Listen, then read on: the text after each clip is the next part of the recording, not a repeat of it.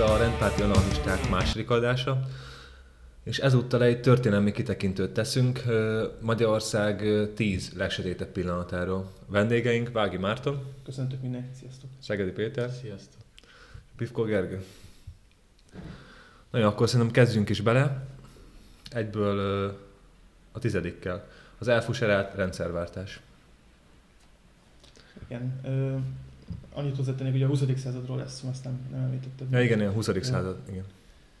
igen. Hát a rendszerváltás, ugye gondolkodtunk sokat, hogy feltegyük a listára, mert ez itt a rendszerváltásnak rengeteg pozitív hozatéka is volt, azonban, azonban volt annyi negatívuma, ami a mai napig kihat Magyarországra, ami miatt úgy gondoltuk, hogy a tizedik helyre felkerült erre a listára. Hát igen, talán a legdurvább a, ugye az elfuserált rendszerváltásban azt szerintem az, hogy igazából nem került leváltásra a korábbi garnitúra. Nagyon sokan átvették a, hát lényegében megmaradtak ugye a politikai elit részeként, akik korábban a, hát én a Kádár rendszerben hatalmon voltak, és elszámoltatás nem volt, nem került, nem hozták nyilvánosság az ügynök aktákat, még a mai napig sem egyébként. Ugye pedig szereti azt hangoztatni a kormányzati média is, hogy leszámolunk a kommunistákkal, de az ügynök akta nyilvánosságra hozás ez valahogy nem tartozik ebbe bele érdekes módon. Igen, valószínűleg kiderülnek kellemetlen dolgok egyébként a kormányzati politikusokról is. Főleg róluk. Igen. Többiről már tudjuk.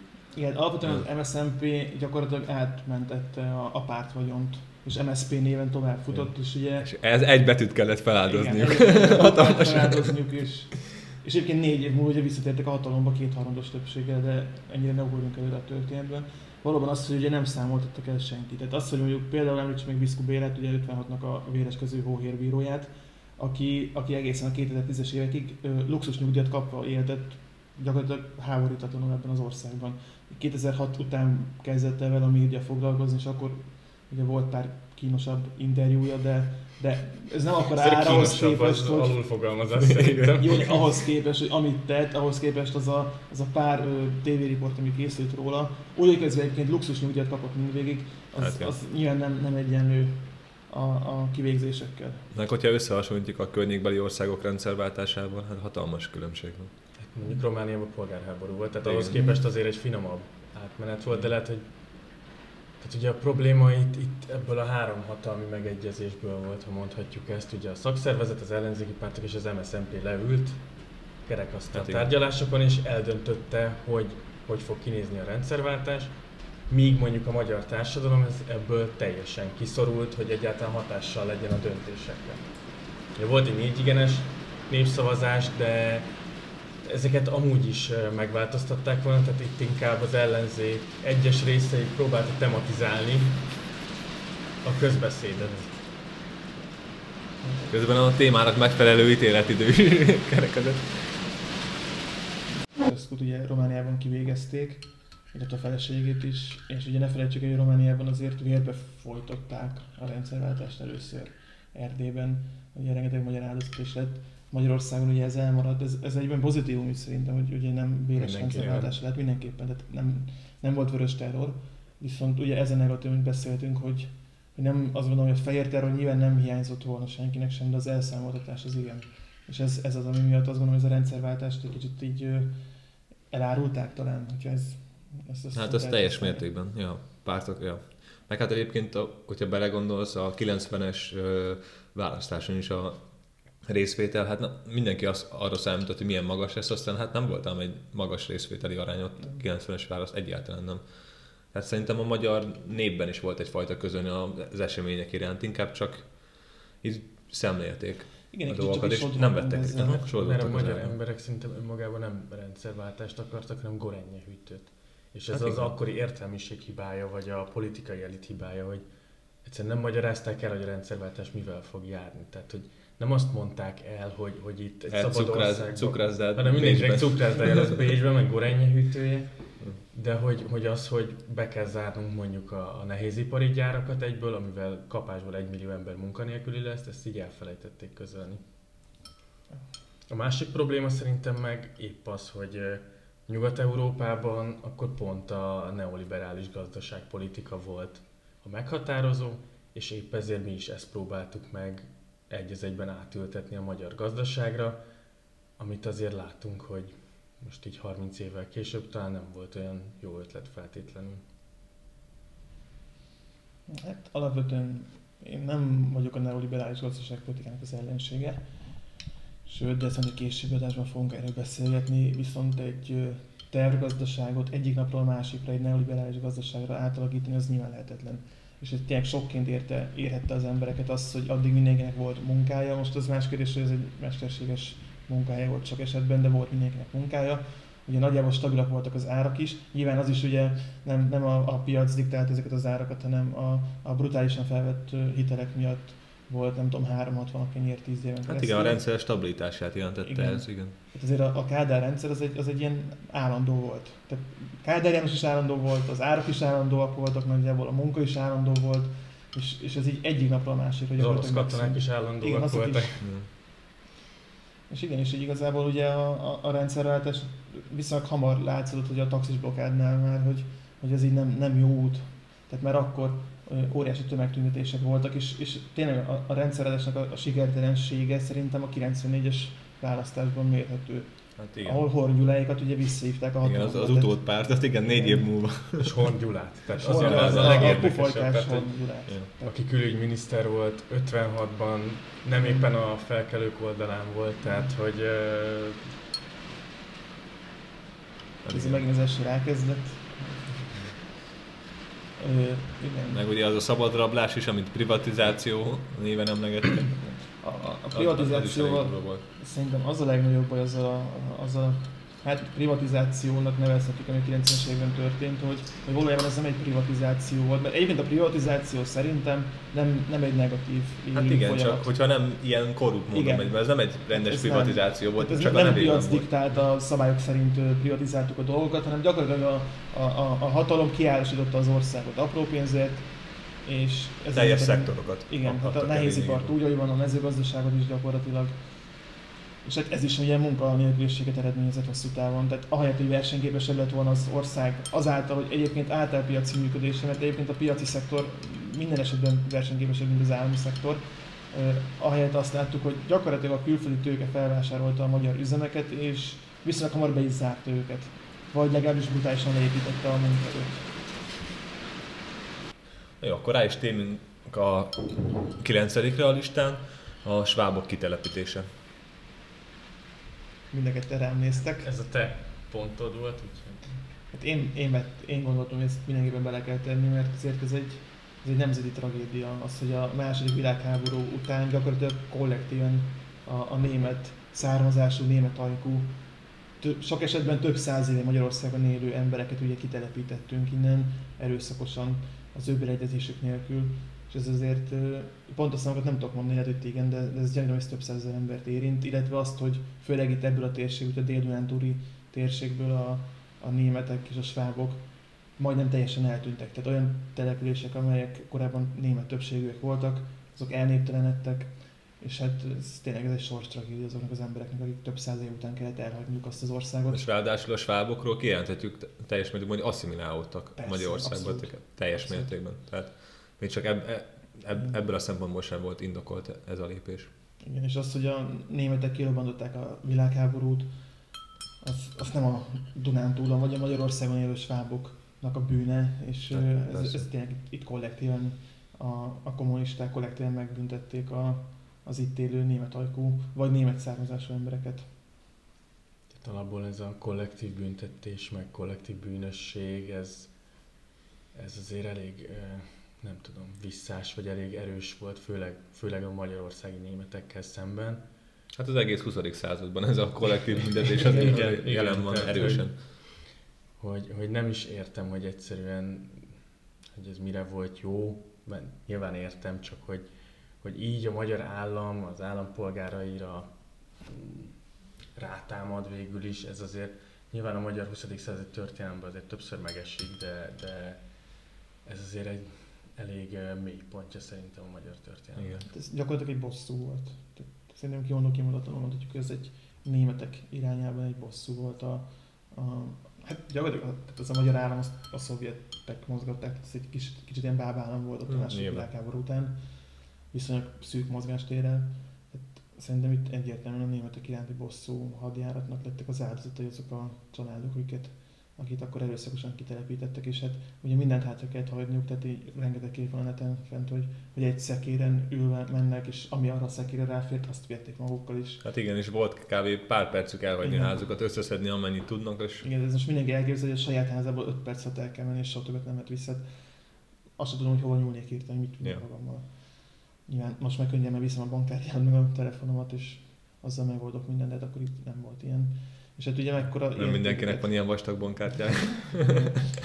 És mind, óriási értékeket hagytak hát, tehát azért ingatlanokról beszélünk, állatokról beszélünk, földekről beszélünk, amiket, amiket ugye itt hagytak, és hát azt a magyar állam államosította. Hát, vagy pedig ugye volt, akinek ugye a ház udvarában is volt földje, meg állatai, amit nem vett el a magyar állam, de akik beköltöztek, meg fingük se volt a, sokszor az állattenyészéstől, vagy a Mm. mezőgazdasági munkátokról, hogy hogy kell azt folytatni, és ugye ebből is szerintem egy nagyon jó példa arra, hogy mennyire hatékonytalanul működött a kommunizmus, hogy ugye olyan emberek kerültek oda sokszor, akiknek tényleg sejtelmük se volt arra, hogy hogy kell takarmányozni az állatokat, akik, akiket úgymond megkapták a felügyeletét. Gyanítom, hogy a, a kitelepített svábok között voltak orvosok, tanárok, ügyvédek, mérnökök, stb. Tehát magasan képzett emberek, akiknek ugye a, a távozással nyilván hiányt jelentett. Tehát mondjuk egy, egy egészségügyben teszem, az több ezer sváb orvost kitelepítettek, ö, azt egyik napra a másikra nem lehetett pótolni. És ez minden, minden szektorra igaz.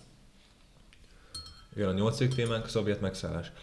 Hát ez már azért szerintem egy jóval uh, átfogóbb téma, Abszolút. és hát igen, akkor kezdjük is bele. Peti most kezdheted, de úgyis eddig kevesebbet beszéltél.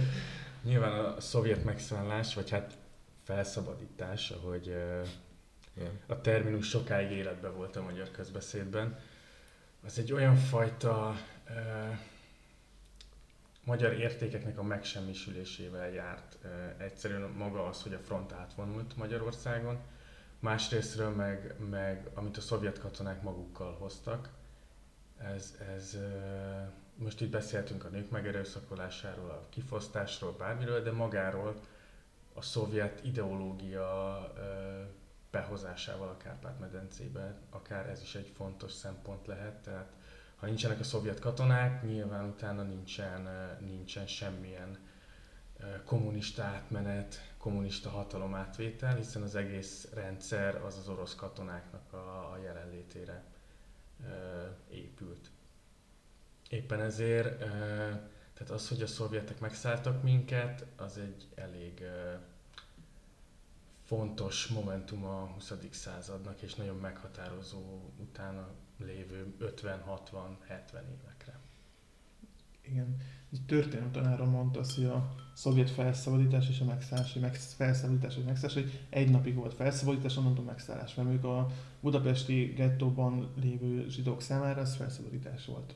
Hiszen ő, őket a haláltól mentették meg a szovjet Hát katonák. igen, ezt mondjuk. Aztán lehet, hogy utána éppen elvonszolták őket a Szovjetunióban, igenis előfordult, de erre ne térjünk most még ki. Tehát igen, alapvetően az a szovjet megszállás, hogy tényleg, mondani, a nőknek a megerőszakolása, hát nem tudom, több százezer nőt valószínűleg megerőszakoltak, és szerintem az a nő volt idézőjelben a szerencsés, akit még csak egy szovjet katona, nem tíz.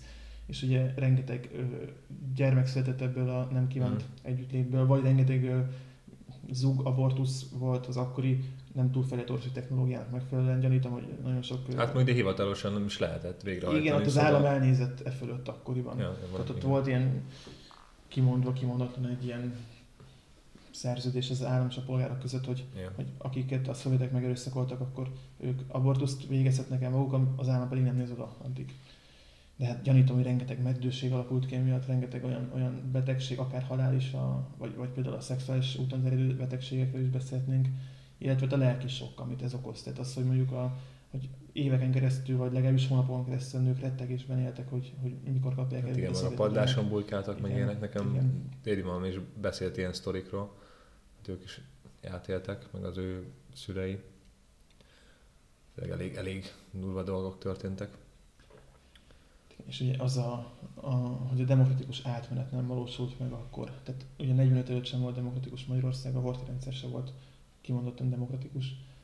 45 után, 45 után ez a demokrácia megvalósulhatott volna, de hát nyilván a szovjet katonákkal, ahogy te is említetted, esélytelen volt, hogy a kommunista pártot kihagyjuk. Hát igen, a, hogyha a nyugati hatalmak szabadítanak fel, akkor lehet, hogy teljes történelmünk, vagy hát ugye azután máshogy alakult volna, és jelenleg is más lenne a helyzet. Igen, mert ugye a kommunista párt önerőből nem nyert volna a választást, ez egészen biztos. Hát az első választásokon is ugye a, a kis gazdák és a szociálisták is jobban szerepeltek, mint a kommunisták. Hát azért a magyar emberek többsége azért nem akart volna a kommunista diktatúrában élni. És önként nem hiszem, hogy ezt valahogy is megszavazta volna a magyar nép, hogy a kommunisták hatalomra kerüljenek. Sőt, a kormányok se kellett volna, ugye, hogy helyet kapjanak, csak a szovjet nyomásra Igen. kellett tildéknek betenni a kommunistákat a kormányba, és hát le is szalámizták a, a szocdemeket, meg a kisgazdákat. Szerintem itt még érdemes kitérni egyébként a Málenki robotra is. Ugye oda is hát rengeteg embert vittek el dolgozni, ugye olyan néven futott, hogy csak el kell menni pár napra segíteni, ugye a környékre, meg ilyenek, aztán hát volt, aki meg több év múlva se került haza.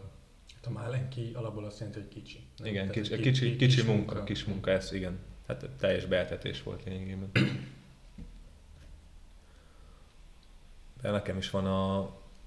Igen, a dédpapám, ő volt az, aki kiment, Málen, kivittek Málenki robotra, és ő valami négy vagy öt év múlva tért vissza. De így rá se lehetett ismerni, úgy lefogyott meg minden. Hm. Van egy magyar film, ami erről szól, és nem fog eszembe a címe. A Csányi Sándor is játszik benne. Azt hiszem tudom melyik, de nekem se fog eszembe jutni. De Mindegy, ezt jól mutatja be, mert ugye ott is az van, hogy Mondjuk az internetet a, segítségül hívhatjuk. Azt mondják ott a nőknek, akik elkapnak, hogy csak egy kis munkára viszik el őket, és tényleg több évre ott maradnak a, a Szovjetunióban. Nyilván itt azért ilyen hatás ellenhatás van. Tehát... Rabszolga voltam az dokumentumfilm? Nem, nem. Málenki robot van még ilyen film?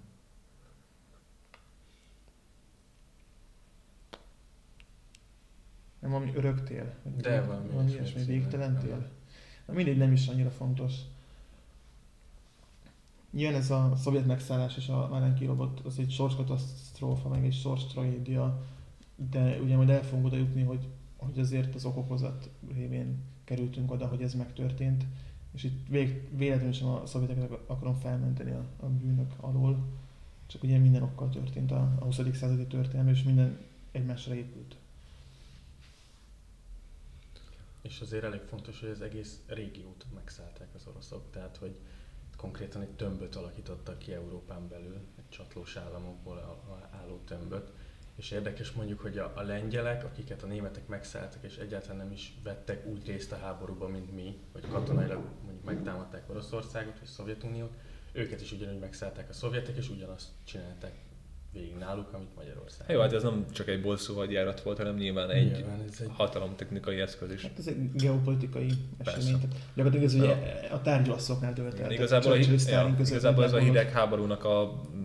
Az, nulladik perc. Az első lépés a saktábla. Igen. Igen, tehát a, szerintem a Jaltai konferencia volt, hogy a Teheráni, most nem tudom fejből melyik, ahol ezt nagyjából eldöntötték a Hogy a, a Magyarországot? Igen. Görögországra Hát nem tudom, hogy az igaz, de az nem tudom, hogy az tényleg így. Hát elvileg, elvileg hogy valami, valami sószóron tették le a, szalvé, szalvé, szalvé, tehát ilyen nagyon... De a lényeg az, hogy ezt így a fejük felett abszolút eldöntötték, hogy, hogy mi a szovjetekhez fogunk tartozni, a szovjet érdekszférához, és ugye pont nálunk úszták meg adták, mert Ausztria már ugye már szabad lett gyakorlatilag. És ez egy hatalmas pech. Tehát, hogy az, hogy, hogy minket nem a, a nyugatiak szabadítottak fel, Hát biztos, hogy nem ott tartanak. Stálinnak köszönhetően, mert nyilván a Churchill, ő az Adrián akar partra szállni, tehát Horvátországnál, és akkor nyilván elérték volna Magyarországot is az amerikai angol csapatok, és akkor Stalin nyilván ezt nem akarta, hogy meg tudja szállni Kelet-Európát, és a Roosevelt meg ráhagyta. Tehát részben a, mondjuk a Roosevelt tehetjük felelőssé azért, hogy a szovjetek szabad, szabadítottak, szálltak meg minket. Igen, ugye Horvátországot megemlítetted, ugye a jugoszlávok, ugye akkor Jugoszlávia volt, nagyjából önmagukat felszabadították a német megszállás alól, és ezért a, a kommunizmus idején Jugoszlávia és félig meddig a szovjet érdekszférához tartozott, de azért egy jóval szabadabb állam volt. Tehát a, a, a jugoszlávok ugye utazhattak nyugatra, a, a titói rendszer kevésbé volt diktatórikus, mint, a, mint bármelyik másik Hát igen, az, az igaz. Tehát, ez is egy tragédia, hogy, hogy mi, mi a legvégsőkig kitartottunk Hitler, mert ugye Hitler utolsó csatlósaiként hát emleget minket a történelem, és szinte alig volt Magyarországon partizán mozgalom, tehát minimális volt. Azt a apróbb, kisebb baloldali szabadás akciókat viszonylag hamar vérbe is folytották, ahhoz képest ugye Jugoszláviában a partizánok felszabadították a saját országukat, és nem kettek hozzá a szovjetek. Tehát ez is egy ö, ok, amiért eljutottunk oda, hogy, hogy mi a szovjet érdekszférába kerültünk ennyire durván.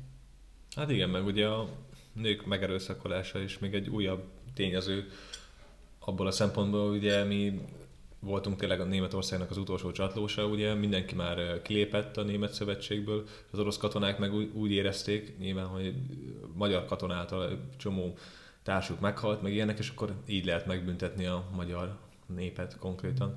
Meg ha jól tudom, a parancsnokok is adtak ilyen parancsokat ki, hogy lényegében ösztönözték a katonákat arra, hogy terrorba tartsák a népet. Tehát egyáltalán nem, nem is próbálták visszafogni őket. Azt hiszem most pont múltkor olvastam ilyen legújabb ilyen forrásokra hivatkozva. Budapest ostroma után például a felső vezetés kifejezetten azt, azt adta parancsba, hogy ne fosztogassanak, meg ne erőszakoljanak a ruszki katonák, csak egyszerűen ott volt ez a háborús állapot, amikor nem lehetett feltétlenül mindenkinek a kezét fogni, vagy mindenkire odafigyelni. Tehát azért sok esetben mm, tehát én nem, nem biztos, hogy ilyen stratégiai nagy vezetési parancsnak gondolnám, hanem inkább mondjuk ilyen helyi, vagy hát alsó, alsó igen, igen, inkább az emberektől jön. Ilyen, az a szovjet katona, aki mondjuk négy éve harcolt a háborúba, ott emberi morálról nem nagyon beszéltünk négy évi világháború hát után, tehát az valószínűleg nyilván nem azt mondom, hogy megértem, amit tett, csak annak a szovjet katonának viszont nehézedett az parancsol, hogy most ne fosztogass, vagy most ne erőszakolj meg egy nőt, hogyha, hogyha az az ember az már igazából a háború hatására ilyen állati és ösztönökkel rendelkezett addigra. Hát biztos, hogy a szovjetek esetében, de szerintem a németek esetében is azért ez a 41-től 45-ig tartó időszak, ez morálisan teljesen, meg, meg az emberi minőségüket teljesen fölemésztette. És akkor arról nem is beszéltünk, hogy a, az oroszok, ahogy foglalták vissza a Szovjetuniót, nyilván itt több száz kilométeren keresztül jöttek úgy, hogy földgyújtott falvak, tehát szétlőtt, mind, szét van lőve mm. minden, megölt emberek, tehát nyilván ez ez teljesen dehumanizálta őket. Abszolút. Akkor a következő pontunk, a hetedik a listán, az Magyarország szovjetizálása. Hát ez következik az előzőből nyilván, tehát a szovjet megszállás ezt magával hozta, hogy, hogy amit már előbb is beszéltünk, hogy, hogy esély nem volt arra, hogy itt egy demokratikus átmenet következzen a, a szárasi rendszer és a horti rendszer után, nyilván a szovjeteknek ez abszolút nem volt érdekük, hogy, hogy itt egy, egy liberális demokrácia, vagy bármilyen demokrácia kialakuljon Magyarországon. Ugye ők, ők végig a Magyar Kommunista Pártot és a Magyar Kommunista Pártnak a, a sok esetben a Szovjetunióban nevelkedett kádereit tolták előre a hatalomba, és, és érték el azt fokozatosan, hogy 45-től eljutottunk 48-ra oda, hogy, hogy kommunista diktatúra lett az országból. Tehát három év alatt ez lezajlott ez a folyamat Úgyhogy egyébként széles társadalmi felhatalmazás a kommunisták mögött ugye soha nem volt. Csak a szovjet katonák és a szovjet érdekszféra álltott mögöttük, és ez, ez bőven elég volt ehhez. Amúgy ami szerintem a legdurvább ilyen hosszú távú szempontból, az nem is a keményebb diktatúra, mint például ami Rákosi alatt volt, hanem inkább pont a Kádár rendszer, aki ugye megtalálta a kompromisszumokat, hogyha békén hagyta az embereket, meg ugye viszonylagos jólétben éltek, főleg a korábbi időköz képest, meg hát a környező országokhoz képest is, mert azért Kádár rendszer azért jóval puhább diktatúra volt, mint akár, és hát nyilván ugye az 56 az, meg az hatalomátvétel az nem az volt, de az azt követő évek, főleg a 70-es évektől azért sokkal lájtosabb volt, mint például Lengyelországban, vagy ami Romániában zajlott és szerintem ennek is köszönhető az, hogy itt nem történt meg, ugye mi beszéltünk a rendszerváltásról, hogy nem történt meg egy éles váltás.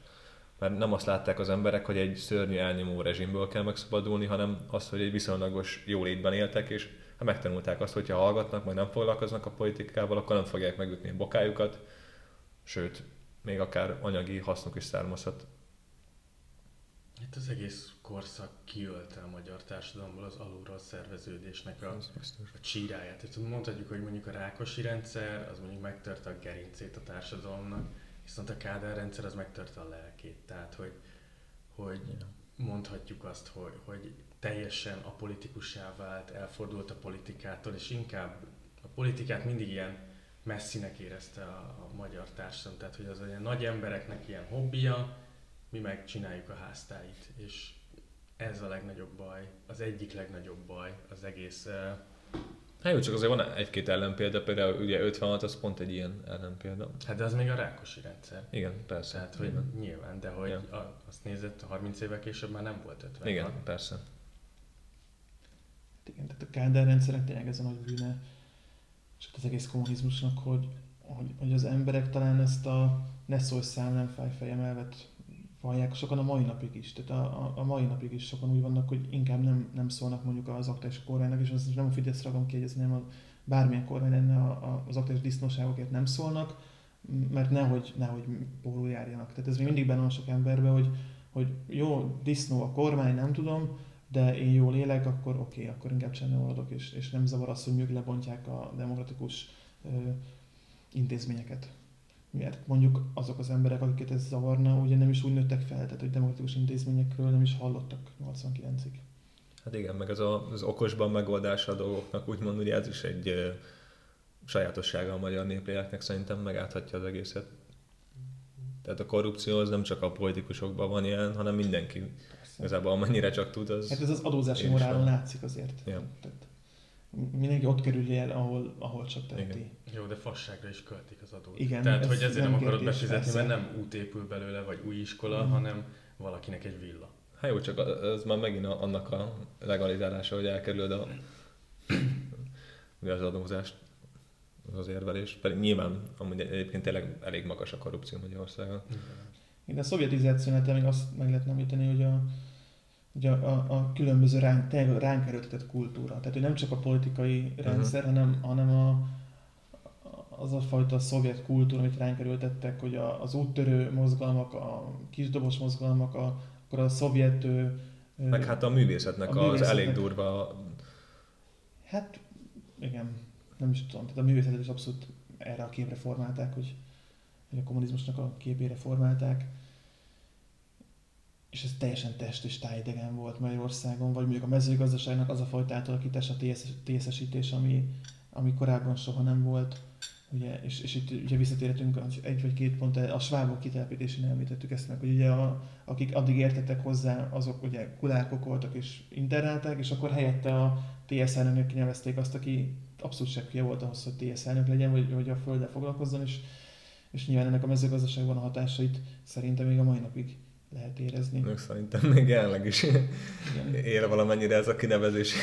Igen, hát meg az, hogy igen, olyan Nem a szakértelem a legfontosabb. Hát is. Igen. Jó. Hát meg a nehéziparnak az erőltetése igen. úgy Magyarországon, hogy egy mezőgazdasági ország vagyunk, tehát a szén és acél országa. Ja, egy teljesen mezőgazdasági. Tehát ahol nincs vas és szén, úgy azért nehéz megvalósítani. És még a paneleket is hozzátenném egyébként.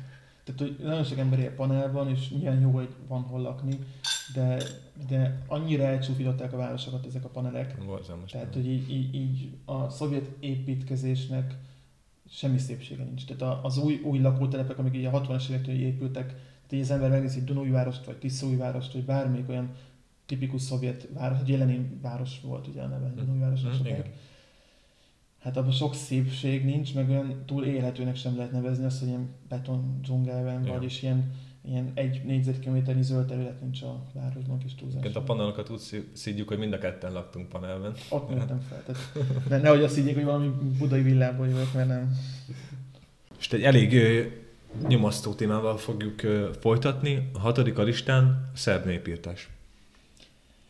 Igen, ez ugye a újvidéki vérengzés néven vonult be a történelembe, de pont az előbb beszéltük azt, hogy a hogy a magyar történelem oktatás ezt ilyen nagyon jódékonyan azért úgy kifelejti, legalábbis így nem akkora súlyt fektet erre, ezt aki esetleg nem tudná a történelmi hátterét, ezt 1942. januárjában a magyar honvédek követték el az akkor megszállt, vagy hozzánk visszacsatolt szerbiai Bácska területén, ahol, ahol kb. 3300 polgári áldozatot, vagy polgári szemét mészároltak le magyar katonák, zömében szerbeket, volt köztük 799 nő és több mint 100 gyerek. Egyébként kb. 20, 21 magyar ember is áldozatul esett ennek a mészállásnak, tehát ez egy, ez egy népírtás. Szerintem ezt nevezhetjük népírtásnak, mert 3300 ártatlan embert töltek meg a magyar katonák. És, és etnikai alapon. Abszolút etnikai alapon, a megszállást követően. Hát az, hogy nőket és gyerekeket és időseket is, az, az nyilván az csak arra enged következtetni, hogy az etnikai alapú mészállás volt. És hát ez szerintem a magyar történelmek az egyik legszomorúbb dolga az, hogy, hogy erről nem nagyon beszélünk. Hát erről történelem órákon megemlítették úgy ilyen lábjegyzetként. Hát igen, mi is csak említés során tanultuk még annak idején.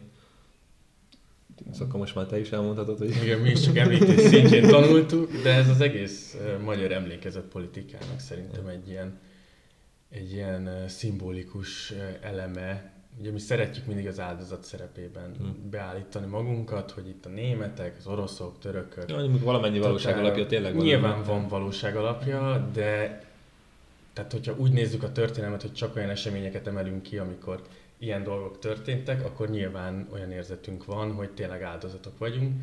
Viszont mikor mi mm, kegyetlenkedünk mondjuk más népcsoportokkal, az pedig így megengedően így milyen homályba vész, hogy hát itt volt valami, de hát nem, nem volt ez olyan nagy szám, meg tehát, hogy így elfelejtjük ezeket.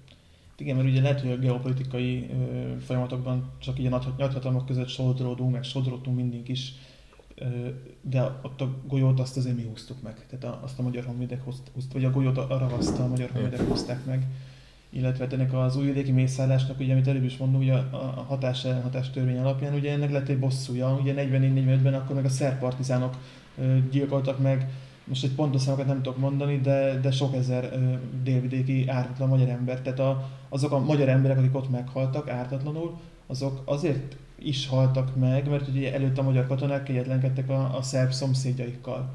Tehát uh, itt dupla népírtás történt, egyet mi követtük el, aztán arra válaszként a szervek tették ezt meg ugyanúgy velünk, illetve az ott élő német, német lakossággal. És még egy érdekes talán hozzá, hogy a katonai vezetők, akik ugye a parancsokat osztogatták, ők Németországban menekültek, és teljesen megúzták a felelősségre vonást. Tehát e, itt megint szembe jön az a magyar Hát ez, nem csak, ez nem csak magyar történet, nem egyébként a közel-keleten is végig ez van, tehát a diktátoroknak kb. hajaszála se görül, kimenekítik őket az USA-ba, ja, tehát ez, ez, ez, nem csak egy magyar sajátosság, és sajnos szerintem tényleg így működik, hogy a fejesek általában megúszszák a dolgokat. Ők annyira nem voltak fej. Tehát a magyar, magyar, az, magyar vezetés az számon akarta őket kérni, hmm. csak a németek hát jó, őket. És a világháború után adották őket? Ezt már nem tudom. Lehet, Szerintem hogy akkor a ruszkik felakasztották őket, de, de nem tudom. hogy így történt. És ugye erről egy remek film is készült, ugye a, a Hideg Napok címmel, aki esetleg... Ami a... könyv eredetileg ezt hiszem, igen. és abból készült. És abból készült. de mi olvasni nem szoktunk, csak azt is csak eredeti szinkron. De ez még pont egy magyar film, tehát itt nem kell filmet sem olvasni. Jó, akkor rá is térhetünk a, az ötödikre ami a részvétel a második világháborúban. Hát itt is ugye a geopolitikából indul minden az, hogy, hogy mi sodrottunk az árral szerintem. Tehát az, hogy a, a magyar politikai vezetés Trianontól kezdve gyakorlatilag hát nem is Trianontól kezdve, de mondjuk a politika az már akkor indult, de Hitler hatalomra jutásával fogva 1933-tól gyakorlatilag ugye mindig egyre közelebb és közelebb toltunk Németországhoz, és így mire a világháború kitört, nagyon erősen német érdekszférához tartoztunk. Nehéz is lett volna akkor már elkerülni, szerintem. Igen, ez mindenképpen egy kényszerpályán mozgott a magyar külpolitika és a magyar diplomácia. Más kérdés azt, hogy, hogy a revíziónak viszont mindent alárendelt. Tehát bármi áron revizionista külpolitikát akart folytatni, bármi áron. Ez végül oda vezetett, hogy, hogy nyilván be kellett lépnünk a második világháborúban a németek oldalán, aminek tudjuk, mi lett a következménye, már beszéltünk róla. Mondjuk az érdekes szerintem, hogy, hogy a, az akkori politikai vezetők, diplomaták, ők tudták, hogy ez hova fog vezetni. Tehát Barca például, ő a londoni nagykövetünk volt, ő az emlékirataiba egyértelműen leírja az első bécsi döntés után, meg a második után is, hogy ennek következményei lesznek, és hogy beles fogunk sodródni ebbe a háborúba. Tehát nyilván a politikai vezetés az pontosan tudta, hogy ez, ez mivel fog járni. Más kérdés, hogy, hogy lett volna-e bármilyen mozgástere Magyarországnak 1940 után egy, egy, kül, egy külön utas politikára. Tehát ha azt nézed, hogy 1940-ben Németország elfoglalta a kontinenst. Igen. Tehát csak Oroszország és Nagy-Britannia volt, ami nem tartozott német fennhatóság alá. Hát igen, és akkoriban ugye nagyon nézett ki, hogy a németek meg fogják nyerni a világháborút. Nyilván Amerika még nem lépett be, tehát ha azt nézed, akár ez még lehetett egy, egy rövid távon egy jó döntésnek is tűnhetett, hogy mi gyorsan belépünk a németek mellett, aztán gyorsan ki is lépünk, de közben visszafoglaljuk Erdélyt. Meg a kilépés annyira már nem jött össze. Igen. Se tervést tartottuk meg. Ugye van ilyen, ilyen urban legend, nem tudom, hogy ez igaz, hogy általában a szovjet vezetés megígérte a magyaroknak azt, hogyha nem lépnek be a németek oldalán a háború, és nem támadják meg a Szovjetuniót, akkor, hogyha a szovjetek megnyerik a világháborút, akkor a trianoni területek jelentős részét visszakaptuk volna ezért cserébe. Nem tudom, hogy ez igaz-e. Ezt így, ez ilyen interneten terjedő. Nem én, én erről sosem. Akkor lehet, hogy ez nem igaz egyébként. Én kétkednék. Tehát hmm. egyrészt mikor játszódott volna le ez a diplomáciai üzenetváltás. Hát még lehet, hogy ez még lehet, hogy a... Hírcsártán olvastam. lehet, hogy akkor rossz, rossz Nem vicceltem, csak amúgy lehet, lehet hogy tényleg van. Nyilván az, hogy tudom. mi ezt nem tudjuk, nem azt jelenti, hogy nincs. Nyilván nem, de én azért élnék a, a kétkedés. Én is abszolút, tehát abszolút. Tehát, hogy a, a szovjetek nyilván nem is nagyon számítottak a német támadásra, váratlanul érte őket, tehát nem tudom, mikor, mikor bonyolították volna le ezt a diplomáciai csicsetet ja, velük. Persze, mert az elején még szövetségesek voltak, ugye? Hát lengyelek megszállásánál. Igen. Hmm. Mert azért utána nem tudom, az is, hogy a szovjetek nem számítottak a német megszállásra, úgyhogy a Hitlernek a szovjet ellenes és kommunista retorika mellett számítottak ja. rá, de nem ilyen rövid távon, és nem ennyire totális háborúra készültek.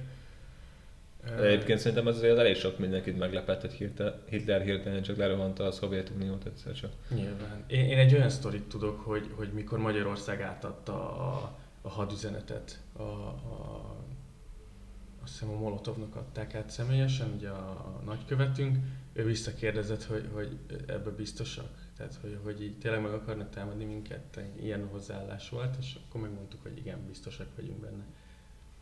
Igen, és ugye a szovjetek megtámadásából ugye következett a Don, Doni katasztrófa, Donkanyari katasztrófa, ami, ami a magyar történelem az egyik legsötétebb, hát ötödik legsötétebb pillanat a 20. században.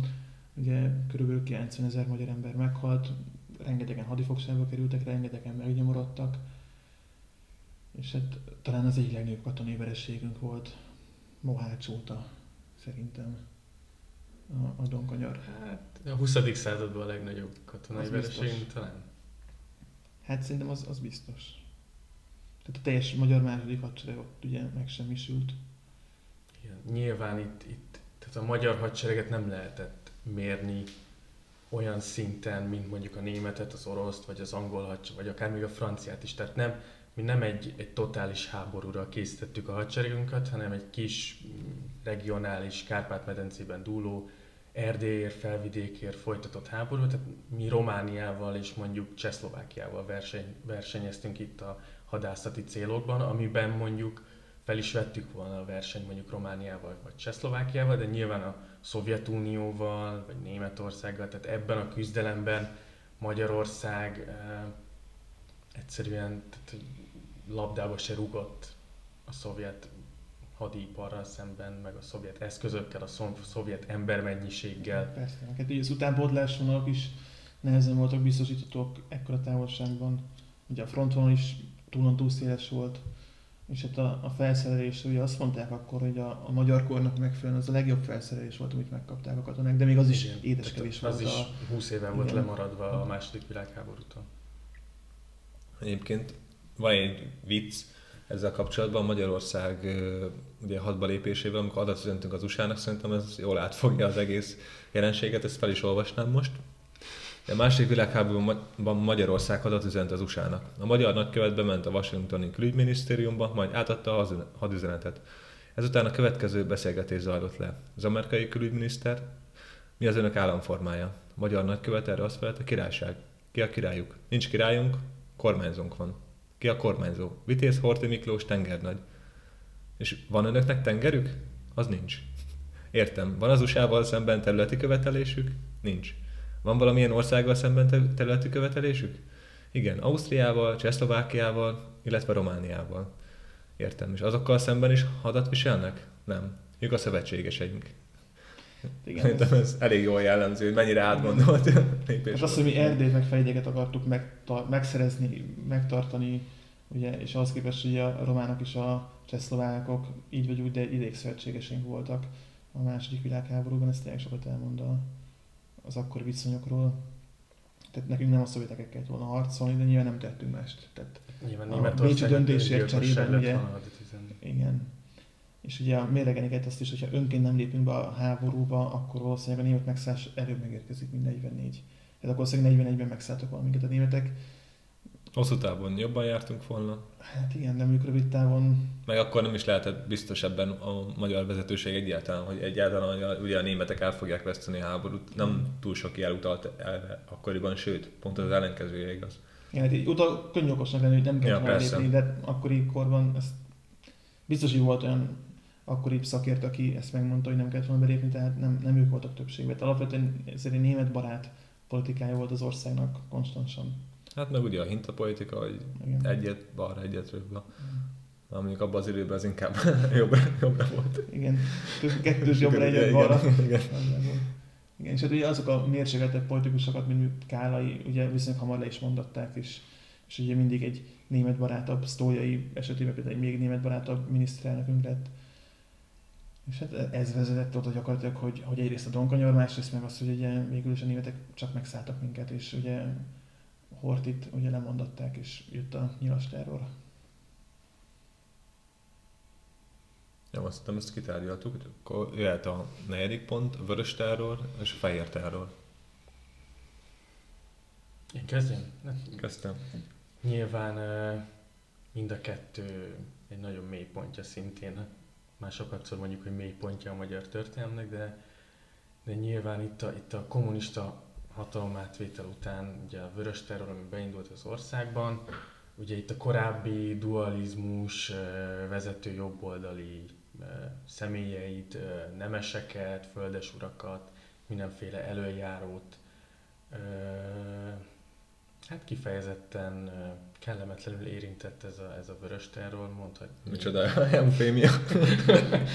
Igen, tehát nyilván itt, itt halálos áldozatokról beszélhetünk, és nyilván erre jött egy jobboldali válasz a Horti bevonulása után a fehér terror és a, és a prónai különítmények személyében, ahol pedig a, a kommunista és szociáldemokrata politikusokat és helyi vezetőket kérték számon a tetteikért. És ebben az, a, ami igazán sötété teszi ezt az eddigihez képest, hogy itt, itt magyar ölt magyart ezt beszéltünk korábban, és itt nem az volt, hogy mondjuk, ilyen az is nagyon sötét dolog, hogyha mondjuk szerből magyart, vagy szovjetől magyart, de itt, itt egymást gyilkoltuk le a, a nézeteinkért, vagy éppen a vagyoni státuszért. Ez tiszta megölésével indult szerintem nagyjából ez az egész történet. És hát ez egy hihetetlenül zűrzavaros, gyakorlatilag egy év, másfél körülbelül, amíg ez tartott. nagyjából. Ja. Egyébként is egy, egy, egy kimerült, egy első világháború után kimerült megcsonkított országban még gyakorlatilag egy ilyen kvázi polgárháborús állapotok uralkodtak, és, és ugye így készültünk Trianonra, tehát hogy ilyen, ilyen hónapokkal a háta mögött készült az országot jelani békeszerződésre, és próbáltak ezzel feltart, feltartóztatni ugye a csehszolák meg a román hadsereget, hiszen ez is ugye nagyjából ezek ilyen párhuzamos események voltak helyek közzel. Ugye ez átkozott köztársaság című könyv az, amit ebben a témában, nem tudom, hogy olvasodok-e, azt mindenképpen ajánlom. Közben is fejeztük? Te nem mondtál még. Mm. Nem tudok mit mondani, személy szerint többet. Talán annyit, hogy, hogy azért nem mossuk össze a, a Károlyi féle őszi rózsás forradalmat a, a Kumbéla féle tanácsköztársasággal. Tehát, hogy, hogy azért itt nem egy év volt a vörös terror, hanem, hanem leginkább a tanácsköztársaság idején. És Tiszának a megölése szerintem annyira nem illeszkedik azért a vörös terrorba. Az, az egyszerűen az első világháború, meg ennek az egész, egész korszaknak a, az elégedetlensége kitört a társadalomból. és a Tiszát tették felelőssé azért, hogy mi besodródtunk az első világháborúba. Nyilván őket tették felelőssé azért, hogy négy évig egy lövészárokba kellett rohadni. És abban mondjuk valamennyi igazság azért tényleg volt. Tehát... Tehát nyilván volt ennek igazság alapja, kicsit radikális eszközöket választottak arra, hogy enne, ennek hangot adjanak, de, de tehát a vörös terror szerintem egyértelműen a tanácsköztársasághoz köthetjük. Még esetleg annyit lehet erről elmondani, hogy itt megint a, lett volna esély demokratikus átrendeződésre talán. Tizen, a, a 18 után, az őszi rógás forradalom után ugye megszűnt az osztrák-magyar monarchia, és, és a demokratikus átrendeződés helyett ugye először jött a vörös terror, majd a fehér terror, majd a horti korszak is, és ugye az megint megakadályozta azt, hogy Magyarország egy demokratikusabb állammá váljon, és, és ugye innen következik az, hogy a második világháborúba beléptünk gyakorlatilag. Ugye a fehér terror és a horti rendszerből jött ez egyből, hogy egyenes arányosan. Következik a listán a harmadik helyezett, 56 leverése. Nyilván 56 leverése is olyan szempontból hasonlít a vörös terrorra és a fehér terrorra, hogy itt magyar ember lőtt a magyar emberre. Olyan értelemben, hogy nyilván a szovjet katonák verték le a felkelést, de ennek voltak magyar kiszolgáló is a rendszerre, rendszernek. Nyilván Kádár János személye, ő elengedhetetlen volt ahhoz, hogy a, a szovjet hadsereg legálisan bevonulhasson Budapestre, és Hongyuláról is tudjuk, hogy ő részt vett a felkelés leverésébe, tehát nyilván itt magyar részről is voltak szereplői a leverésnek. Igen, és 50 a leverése talán a talán azt is, az is egy, egy következménye, hogy hogy azóta ilyen jellegű tömegtüntetés és ilyen jellegű szabadság iránti vágy nem volt. Tehát ott nem csak a forradalmat verték le, hanem talán ott kicsit a magyar népéleket is leverték azzal, hogy, hogy a, a, a nép jelentős része ugye felkelt az elnyomó rezsim ellen, és egy pár napig euforikus hangulat uralkodott Budapest utcán, és azt is érezhették, hogy győztek, hogy, hogy, hogy, hogy átalog, demokratizáltuk a rendszer.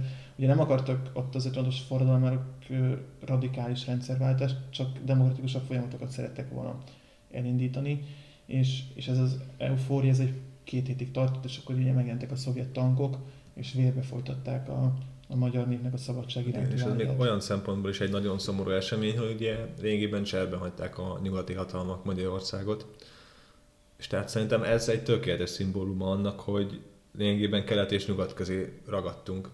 Vagy jelenleg is ez van, ugye?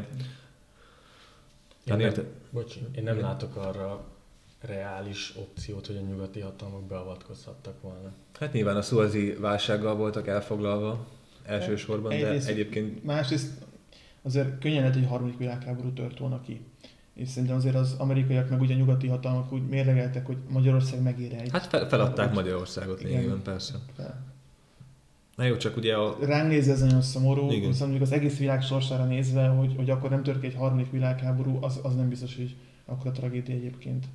Mert nem hiszem, hogy a szovjetek hagyták volna azt, hogy mondjuk a, az amerikaiak segítsenek minket mert hogyha mi kilépünk a Varsói Szerződésből és a szovjet érdekszférából, akkor ezt szinte biztosan a lengyelek is követtek. Ugye, alapvetően az 56 ugye, ugye Lengyelországban kezdődött, tehát lengyel tüntetésekkel Gdanskban, meg Poznánban onnan, onnan indult. Onnan jött át ez a forradalmi hullám Magyarországra, a magyar egyetemistákhoz.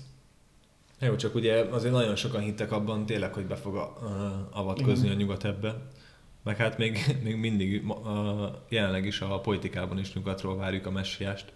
Igen, e- ezt mondjuk mi, mi elfelejthetné végre a magyar társadalom, hogy mindig azt várjuk, hogy majd a nyugat beavatkozik, meg most is azt várjuk, hogy majd az Európai Unió megment minket Orbán Viktortól. Az Európai Unió nem fog minket nem. megmenteni Orbán Viktortól, mint hogy az Egyesült Államok sem mentett meg a Szovjetuniótól. Persze, hogy nem. És így én aktuál politika, tehát az Európai Unió addig nem fog megmenteni minket Orbán Viktortól, amíg a német nagytőkének a lerakataként szolgálunk itt. Hát igen, nekik ez nagyon kedvező, egyértelműen. Igen, és ugye 56-ból, amit ugye beszéltünk itt korábban, megfelejtük a listára, hogy az 57 május első, amiről még feltétlenül beszélünk kell szerintem. Hát igen, azt, hogy ugye lényegében egy évvel a szabadságharc után, fél. vagy fél, igen, fél évvel ráadásul, igen, nem is telt el egy teljes év, lényegében megünnepeltük ugye az úgymond ellenforradalom leverését. Szerintem ez valami felháborító, hogy több százezeres tömeg ment ki az utcára, azt megünnepelni, hogy a szabadságharcosokat hogy ölték halomra, meg, meg hogy verték le ezt a, ezt a felkelést. Hm. És szerintem ez nagyon jól bemutatja a magyar nép lelket, hogy milyen helyzetben volt akkoriban. Belefásult teljesen az ellenállásba, és úgy voltak vele, hogy hát jó van, akkor Hát meg azért volt, tehát, voltak kommunista érzelmi emberek az országban. Tehát ugye a második világháború utáni választásokat, ha megnézzük, és nem a kék cédulásról beszélek, hanem még az előtte lévőkről, azért a kommunista pártnak azért volt egy tömegbázis az országban, tehát pár százezer embert a, a kommunisták ki tudtak vinni egyébként a, az utcára bármikor, mert volt annyi ember, aki hitt a kommunizmusban. Én nem hinném egyébként, hogy csak olyanok... Uh, Sokan megalkovásban mentek ki. Igen. Tehát az is biztos, hogy nem mindenki... Tehát voltak ott, akik tényleg hitű kommunisták voltak, ők kimentek, és ők tényleg ellenforradalomként gondoltak 56-ra, de biztos, hogy sokan voltak, akik tényleg megalkovásból, saját értekből vagy félelemből vonultak. És egyébként melyik a jobb kettő közül? Figyelj, akkor inkább legyen hithű. Tehát akkor inkább legyen az, azonos. Hogy, igen, tehát az, az, hogy valaki hisz a kommunizmusban, nagyon nem tudom megérteni, de, de hisz benne, oké, okay, rendben. De Legalább nem adja fel a morális igen, rendszerét, igen, ugye? Igen. Uh-huh. És hát az 57 május 1 az ott a Kádár rendszert legitimálta szerintem. Tehát az a, az a mhm, tömegrendezvény, az, hogy, hogy ekkora széles tömeg áll Kádár János mögött, az, a, az utána való, mert ugye a megtorlások gyakorlatilag még csak akkor kezdődtek el a, a Nagy Imrét még nem végezték ki például, 57 május 1 még élt Nagy Imre. Tehát ö, utána kezdődtek a megtorlások, és lehet, hogy ez az egész május 1 meg az, az egész megrendezvény ezt legitimálta, hogy Kádár Jánosnak van hatalma, és onnantól kezdve megtehet gyakorlatilag bármit. Hát igen, meg hogy ugye ezáltal úgymond hivatalosan is ellenforradalom volt, és akkor megadta az alapot arra, hogy megtorolják a résztvevőit. Tehát a kivégzések, ez megadta az alapot. Illetve szerintem ez az a szimbolikus pont, ahol a magyar nép lelket sikerült megtörni, szerintem teljesen Kádárnak. Teljesen. Igen. Ugye utána, utána már nem is volt Kádár rendszerben nagyobb tömegtüntetés egyáltalán. Ja, Majd csak a rendszerváltáskor. Igen.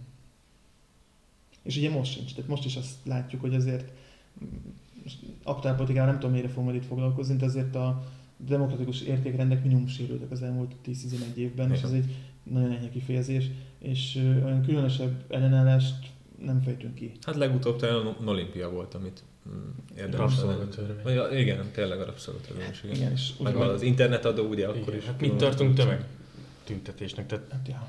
mondjuk a lakosság egy százaléka? Fél százaléka mondjuk egy városnak? Hát mondjuk talán, talán az lehetne az, amikor mondjuk nem csak Budapesten mozdulnak meg az emberek, hanem, hanem vidéken is nagyobb számban. Hát ilyen meg mikor volt? Hát 56-ban. Tehát 56-ban azért ja, igen, ott 50. Hát, ja. pont itt pécsiek vagyunk, ugye itt a meccsegi láthatatlanok, talán a legtovább harcoltak a szovjetek ellen, de ugye most a Magyaróváron is nagyon komoly tüntetés alakult ki, és ugye nagyon komoly vérbefolytás követte hát, Szegeden, ahonnan az egész, az egész ugye a MFS megalakulása Szegeden volt. De hát ha azt nézed, a rabszolgatörvény ellen is azért Igen. az összes vidéki városban volt tüntetés. Tehát, hogy... Igen. Sőt, Pécsen még a lokátorok ellen is tüntettek. Ott voltam. Ja, papám is kikötözte magát fához. Ja, nem, a, a rabszolgát ja, tüntetésen. Ja. Na jó, van, akkor rátérhetünk a második pontra, ami a Trianon. Szerintem egy egyértelműen egy nagyon fájó pont a magyar történelemben meg hát mondjuk olyan szempontból szerencsétlen, hogy ennyire előkerült a listára, hogy sok minden ebből fakad, amit igen. korábban említettünk hát a, a listán. Az egész 20. század ebben, ebben gyökeredzik. Igen. Hát igen, ez egy sors tragédia. Tehát Trianon, tehát azt jelzhetjük a területünknek, meg a lakosságunknak, hogy gyakorlatilag a kétharmadát, és rendkívül igazságtalan béke volt a Trianon béke, és ez azt gondolom, hogy... Inkább béke, béke diktátumnak lehetne nevezni, mint béke szerződésnek. És mondom azt úgy, hogy én nem vagyok Nagy Magyarország fan, én nem tartom magamat a nemzeti oldal tagjának, de ettől függetlenül azt gondolom, hogy ez egy rendkívül igazságtalan békediktátum volt, és, és még azzal együtt tudok érteni, hogy a határokat át kellett valamilyen szinten rendezni az etnikumi háttérnek megfelelően, csak ez itt nem ez történt meg. Tehát itt, itt a románok, a csehek, meg a, meg a jugoszlávok vittek mindent, és mi pedig ebbe bele se szólhattunk. Hát igen, az etnikai térképet, ugye, amit a magyar diplomácia... A vörös térképre Igen, vörös térkép, igen, vörös térképre gondolok. Ugye azt teljesen figyelmen kívül hagyták, ahol fel volt vázolva, hogy hol milyen etnikumú emberek élnek. És egyébként szerintem igazából hosszú távon ez nem volt kifizetődő a nyugati hatalmaknak sem, mert ez egyből magában foglalta a másik világháborút. Szerintem ez be kellett volna látniuk nekik is, hogy egy ilyen durva békediktátum az, az nem hozhat szerintem hosszú távú békét. És ez tényleg ez volt az alapja ugye a második világháborúnak egyértelműen. Nyilván, de tehát az első világháború az, az akkora emberáldozat, anyagi áldozat és mindenben fölemésztette amúgy Franciaország és Nagy-Britanniának az erőforrásait is, hogy, hogy egyszerűen a, a brit és a francia közvélemény is nyomással volt erre a békediktátumra, tehát nyilván hát vérszomja, vérszomja persze bosszút kellett Igen. állni azért, hogy egy ilyen háború egyáltalán megtörténhetett, és el kellett venni a kedvét. Ja. Csak éppen, hogy meghozták mondjuk. Németország kedvét egy tíz évvel ja. később. A másik pedig, hogy, hogy új szövetségi rendszert hoztak létre Németország és Oroszország között. Tehát innentől a monarchia helyett Románia, Csehszlovákia, Lengyelország és Jugoszlávia a elkülönítő sáv. Igen. És látszik, hogy a gyűlölet, gyűlöletet szül. Nagyon deep. Igen, igen tehát, tehát a Trianonhoz vezető út azért az nem, nem az első világháborúkor indult el. Tehát az első világháború alatt is ugye a, a románok, a szlovákok, a csehek, a szerbek ugye próbáltak minimum autonómiát kiharcolni, és ezért a, a magyar, akkori magyar politikának a, a nemzetpolitikája az, az finoman szólva sem támogatta. Hát Széchenyinek egyébként voltak olyan tervei, amik ö, során nagyobb autonómiát adott volna a különböző régióknak, és, és hogyha az megvalósul, akkor lehet, hogy nem, nem lett volna ez, ami bekövetkezett. Hát, ez olyan, hogy ezt nem fogjuk tudni. Jó, persze, nyilván. Nyilván a magyar nemzetiségi politikában, a liberálistól, ami mondjuk a korszak elejét jellemzi a dualizmusba, a korszak végére egy erősen elnyomó és centralizáló nemzetiségi politika lépett, amit nyilván a, a nemzetiségek annyira nem élveztek. Igen.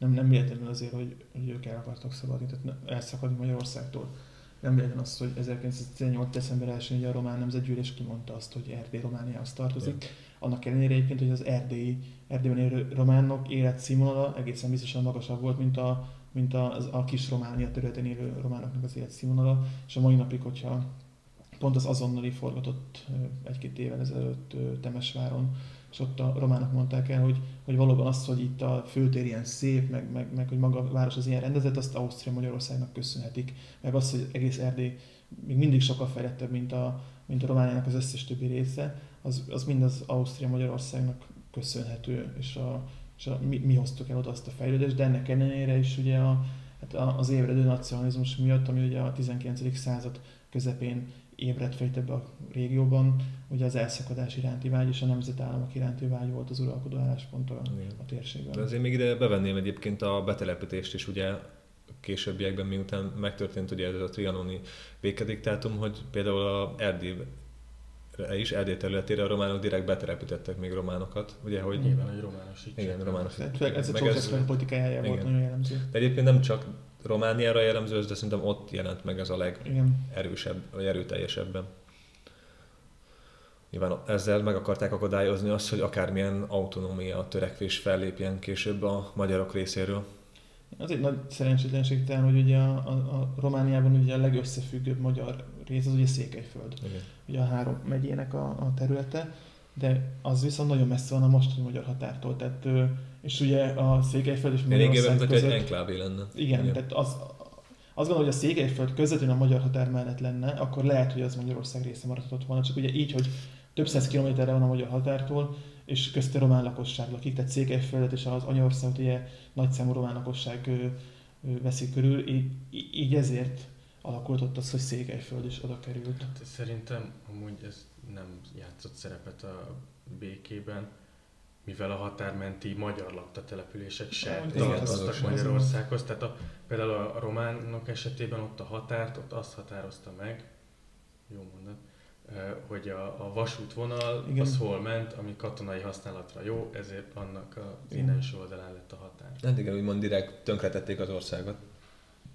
De több Persze, szempontból is, nem csak a vasútvonalra volt így csomószor ugye direkt úgy húzták meg a határt, hogy például a bizonyos bányák, azok már ne, ne legyenek benne, ott húzták meg a határt, hogy az akkor maradjon például román terület, vagy szlovák, vagy akármilyen másik. Meg ugye a dualizmus idején ezek a, ezek a dupla testvérvárosi kapcsolatok, mint Pécs, Eszék, Szeged, Szabadka, Debrecen, Nagyvárad, Komárom, Komárnó, ami utána a legélesebb, ugye ezeket is elválasztották. Itt nagyon fontos kereskedelmi uh-huh. kapcsolatokról beszélünk, és hát ugye ez a tragédiája lett ennek a, a Magyarországnak, hogy, hogy itt Pécs, Szeged, tehát a magyar nagyvárosok ugye azok most periférián vannak. Tehát Budapesthez képest ugye minden magyar nagyváros a határhoz viszonylag közel van, hogy megnézitek. Miskolc, Debrecen, Szeged, Pécs, Győr, és ugye ez a perifériás helyzet, ez pedig nem segíti azt, hogy a, az országnak ne Budapest központúsága legyen, tehát ez egy ilyen vízfejű, hát az ország ez is ennek köszönhető. Ugye ez a Trianon előtt nem így volt, Trianon előtt ugye a Budapest milyen fontos volt, de a, ezek a vidéki nagy városi kapcsolatok ellensúlyt tudtak jelenteni a, a gazdaság működésében. Nem is Pécs volt feltétlenül nagyváros, hanem a külső gyűrű, a Zágráb, Igen. Kolozsvár, Kassa, Pozsony, tehát hogy jóval nagyobb városok voltak, amik az igazi nagyvárosi másodlagos gyűrűt határozták meg. Igen. És ugye a vasútrendszer is ezeket kötötte össze, és ezáltal azt is teljesen ellehetetlenítették. Abszolút. És mai napig nem tudunk normálisan elmenni vonattal Szegedre. Ja. Bazd meg Ceausescu. Egyébként szerintem még egy, az, az, is egy nagyon tragikus vonás ennek, hogy tényleg még a mai napig nincsenek autonóm területek. Ugye se Romániában, mm, se semmelyik másik környező országban, se Szlovákiában sem. Szerbiában, nem, nem hát, Szerbiában, van Szerbiában vannak, ezért is nem Ez is érdekes, Szerbiát külön, de... Szerbia, ami nem EU tagország, Igen. És ugye nem még háború dúlt, meg népírtás, ott ugye autonóm területvajdaság, és azok az országok, Szlovákia, Románia, ami EU tagország, meg elvégben nekünk szövetségesünk minden szempontból, ott, ott pedig a, a határon túli magyarság helyzete se kielégítő. Hát de a szerbek esetében itt ennek történelmi hagyományai vannak, mert nyilván az már a még a történelmi Magyarország idejében, már a török korban is ez a határőrvidék, eh, ez ilyen különleges jogállással bírt, tehát és, és a Habsburgok idején is az megmaradt ez a, ez a délvidéki félig autonóm határőrvidék, és ezt tartották meg a szerbek is. Igen, de Belgrád is próbáltam különösebben de úgy volt 300 éve, gondolom, Igen. azzal már nem akartak szarakodni. De azt, azt érdemes volt kiemelni szerintem. Hm. És ezzel le is zárhatjuk ezt. És most jön a, az első, a legfájdalmasabb pont szerintem ezen a listán, a részvétel a holokauszban. Igen, itt ugye a holokauszt esetében ugye mindig van egy kisebb-nagyobb számháború, de kb. 600 ezer magyar zsidó áldozata van a holokausznak, akik csak azért haltak meg, mert, mert a származásuk, vagy éppen a vallásuk miatt, tehát semmilyen bűn nem követtek el, ugyanolyan magyar állampolgárok voltak, mint bárki más, és, és annak amiatt, mert a származásuk zsidó volt, vagy a vallások izraelite volt, emiatt nekik meg kellett halniuk. És ugye itt a magyar hatóságok és a magyar emberek ennek nagyon erősen tevékeny részesei voltak ebben. Tehát nem, nem az volt, hogy ezt, ezt nem lehet csak a németekre fogni, ezt a 600 ezer. Hát lényegében feláldoztuk a Igen. magyarországi zsidókat a revíziós politika oltárán. Igen. Ugye kezdjük a, kezdték a vidéki zsidósággal, amit Horti nem akadályozott meg, sőt ugye a magyar csendőrök hát nagyon-nagyon erősen segítették a németek munkáját. Ugye Eichmann volt a Magyarországi zsidókért felelős, nem tudom, milyen tisztséget viselő náci tisztségviselő, és ő mondta azt, hogy a magyar csendőrök hatékonysága nélkül ilyen gyorsan nem valósult volna meg ez a, ez a folyamat. Micsoda dicséret. Ja, vala, tehát jól dolgoztak a csendőrök idézőjelesen, csak... De a Horti szerepe szerintem elég érdekes, megítélés alá esik a mai napig, tehát hogy hogy ő most részt vett ebben, de a sokan azt mondják, hogy pesti zsidóságot ő mentette Igen. meg, tehát egy ilyen... Ja. Ez olyan, hogy megmentek, mit tudom én, százezer embert, de másik százezer a halálba küldök, akkor hős vagyok, vagy, vagy, vagy mi? Én ezt nem tudom, nem, nem is tudom. akarom megítélni, de az nyilván... A Horti ki... személy mindenki, mindenképpen érdekes. Ja, meg az nyilván egyértelmű, hogy azért neki azért meg volt kötve a kezem.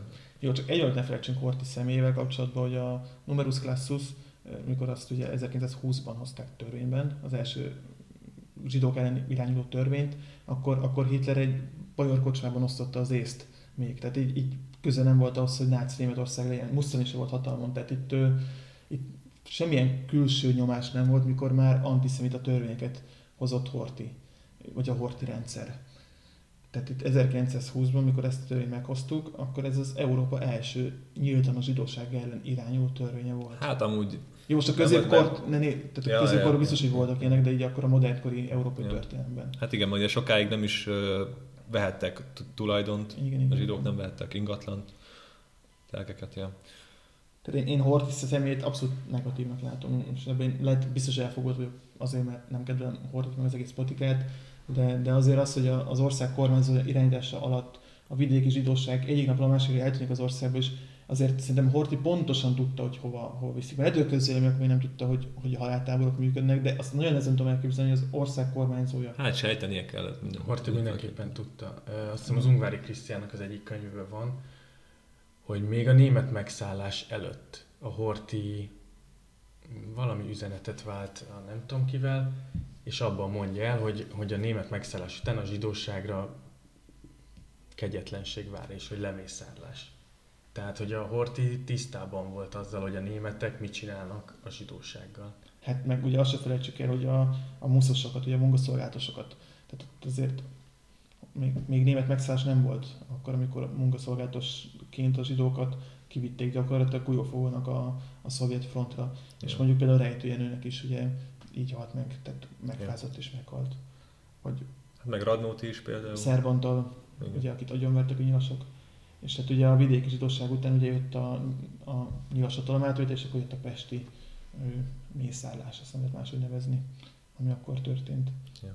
És szerintem itt is érdemes egyébként azt ö, kiemelni, mint a svábok esetében is, hogy egy ö, rendkívül asszimilálódott csoportról van szó, akik tényleg tiszt, betartották a magyar jogszabályokat, meg együtt éltek. Tehát Többségük kikeresztelkedett már egyébként. Nem is feltétlenül lehet ezt etnikai alapon szerintem elhatárolni a zsidóságot. Tehát, hogyha vallási felekezetnek tekintjük, akkor, akkor nem etnikailag különülnek el. Hát igen, de, de, de sokszor ugye a származás alapján volt, mert csomó keresztény, katolikus zsidó is, is például. Igen, Radnót is egy jó példa.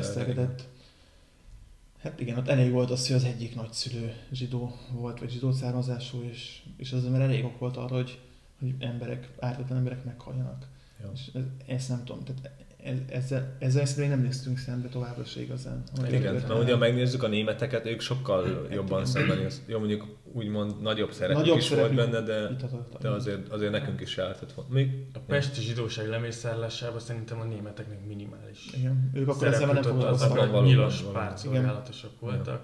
Akkor megint egy könyv ajánló, ugye az Orgia, Alapműveletén olvasni. Meg ugye az az undorító ebben, hogy hogy ugye ez a, ez a kicsinyes dolgok voltak, hogy a saját szomszédjukat feljelentették a, a, a, a keresztény magyarok, mert hogy zsidó, hogy elfoglalassa a házát, meg az értékeit. Tehát, hogy itt a, az orgia írja nagyon jól, hogy itt volt egyfajta irítség a, a zsidókra, mert mondjuk éppen sikeresebb, gazdagabb volt, mint mondjuk az átlag. Lehet csúnyán beszélni, mint az átlag proli mondjuk. És... Akármit mondasz. Jó. És, Max megtalál a közharag téged. Azt, azt megtalált már, hogy az már hozzászoktam. És, és ilyen, ilyen kicsinyes okok miatt így, így a saját szomszédokat feljelentették, hogy a lakását elfoglalhassák. Tehát ez, ez undorító emberi dolgok voltak. Erről van még egy jó film, az 1945, amit szintén el... Rudolf Péter. Igen, Rudolf Péter nőtt játszik benne. Az jó, azt még csak olvasni se kell. Igen, szóval meg lehet kell. Ez egy nehéz, nehéz mű egyébként. De hát azért nem összemérhető az orgiával. Nem, nem. És ezzel még mindig nem foglalkozunk eleget szerintem. Tehát azzal, hogy mi ott mit tettünk. Szerintem nagyon sok magyar ember úgy van a holokausztal, hogy, hogy a németek. Hogy a németek tették. Uh-huh. Holott nem. Tehát a németek is tették, de mi is részt vettünk ebben. Én az orgia elolvasásáig nagyjából így voltam. Azt tudtam, hogy, hogy a, mondjuk a vidéki zsidóság deportálásában nyilván részt vett a MÁV, meg a csendőrség, meg mindenki, de hát ezt nyilván a németek csinálták. A pesti zsidóságnál tudtam, hogy a nyilasok azért lelövöldöztek a, a Lánchídról zsidókat, meg a Dunába lőtték őket, de azt, hogy ilyen szintű, nem is tudom, értelmetlen kínzások mentek, ez, ezt, ezt, ezt, ezt valahogy kihagyja a magyar közoktatás szerintem. Mint az újvidéki megszállás esetében. Tehát meg ide amúgy még érdemes kiemelni azt is egyébként, hogy nem, nem hogy csak nem szembesültünk még a holokausztal, hanem nagyon sokan tagadják is Magyarországon. Például hát, ugye a Krucinfo, a holokamuval, Holokam, az ilyen... Igen. Meg ugye ez az antiszemitizmus, ez ugye nem, nem egy új keltű dolog volt a magyar társadalom, hogy ez 1880-as években nem az csak, amúgy egész Európában. Igen. Nagyon sok helyen másodrang, sőt amúgy egyébként Európával szemben, Magyarországon, még a középkorban jobb helyzetük volt a zsidóknak. Tehát mm, kevésbé voltak ilyen korlátozó jogszabályok velük szemben, és pont ennek ellenére történt ez a népírtás itt Magyarországon. De azért mindig benne volt a magyar néplélekben ez az antiszemitizmus. most is benne van. És most ezt akartam mondani, hogy most is azért. Most is azért nagyon, nagyon sok ember tud egy jó, jó ízét zsidózni két sor után, vagy nem tudom, és így nem értem, hogy, hogy miért. Tehát, hogy... Pedig Orbán jóban van Izrael vezetőjével. Igen. Komoly zavar amúgy a fejekben az ilyen széljobbosabb Fidesz szavazóknál, hogy, hogy Netanyahu az jó, de amúgy hát most megvan szerintem az indok, mert ők vissza, vagy izé hadakoznak a galád muszlimok ellen. Ez nem ide kapcsolódik, de ez a témában, hogy a, hogy a palesztinok hogy a 2015-ös menekült válság előtt a magyar jobboldal, meg szélső oldal, az, az a palesztin barát volt, Izrael állandóan az izraeli nagykövetségén volt a tüntetés, meg hogyha én megnézed, a magyar szurkolói táboroknál palesztin zászló csomószor látszódott, meg mit tudom én, mióta volt a menekült válság, azóta, azóta egy a palesztinok iránt semmilyen semmilyen együttérzés nem gyakorol a magyar jobb vagy szélső jobb oldal. Na hát végre hát egyenlő szintre most már az arabokat is és a zsidókat is egyenlő. Óceánia mindig Eurázsiából állhatban. Bödöcs mondta ugye az egyik videójában, hogy az arab az új zsidó. Ja, és ez így ja. sokat elmond a magyar népélekről. De közben a zsidó is az új zsidó. Igen, tehát, hogy tehát, hogy őket ugyanannyira utáljuk, de most már az arabokat is. Igen. Én amúgy nem értem az antiszemitizmust, tehát hogy, hogy, hogy mi az oka, tehát tényleg mi, miért? Tehát meg sem ismer, mert még, még most ez hülyén fog hangzani, de mondjuk még a, a rasszizmus olyan szempontból megértem, hogy, hogy azt látom, hogy ki az, aki színesebb bőrű, meg ki, ki az, aki fehérebb bőrű, tehát hogy a rasszista akarnék lenni, akkor tudnám azt, hogy kit kell utálni. De hogyha én antiszemit akarok lenni, most az utcán megyek, nem? Nagy orvú embereket. Igen, hát, igen, igen, hát. Nekem is viszonylag nagy. Igen, hát. Rosszul a szénát nem is lehet megkülönböztetni a, a zsidót a nem zsidótól, mert, mert... Hát ugye az a az úgymond kiváltó oka ennek, hogy nem volt egy saját országuk a zsidóknak, hanem mindenhol hát úgy, úgymond vendégek voltak. Igen, meg, igen, igen. Meg hát, hogy kereskedéssel foglalkoztak ugye elsősorban, és hát az is az, az egyik oka szerintem a gyűlöletüknek, hogy sokszor Sőt, szerintem általánosságban elmondhatjuk, hogy jobban éltek, mint az átlag. A felső középosztályban tartoznak. Meg a ez főleg csak a városi zsidóságra igaz, mert hogyha mondjuk megnézitek a Heged és a Háztetőn, ami ugye a kárpátaljai ottani zsidóságról szól, tehát a vidéki zsidóság Magyarországon óriási nyomorban élt, tehát óriási Jó, persze, nyilván vannak ilyenek. nyomorban élt, tehát igen, a ja, ja, országban, tehát hogy... Nyilván voltak ilyenek, csak uh, például a tudósok, például a Nobel-díjasok között nagyon egyben találtam. Igen, ez, ez még ide tartozik, hogy ugye, ugye a magyar társadalomnak egy jelentős része antiszemita, de, de mondjuk a Nobel-díjas tudósságra meg büszkék vagyunk. De azok holott, magyarok. Azok, azok magyarok. Holott amúgy ők is ugye zsidó származások, és így nyilván a, a többségüket gyakorlatilag kertészen kívül szerintem mindenkit elüldöztünk innen, ja, és mindenki az Egyesült Államokban élt és alkotott. Ja, Szent Györgyi még itt van. Itt tényleg. Az igazi kognitív diszonancia.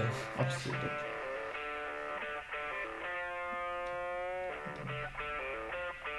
Na jó, akkor szerintem ezzel le is szálltuk a beszélgetést. Akkor köszönjük. Ez volt mai adás, köszönjük szépen a figyelmet. Főleg annak, aki kitartott teljesen a végéig. Jövő héten jelentkezünk.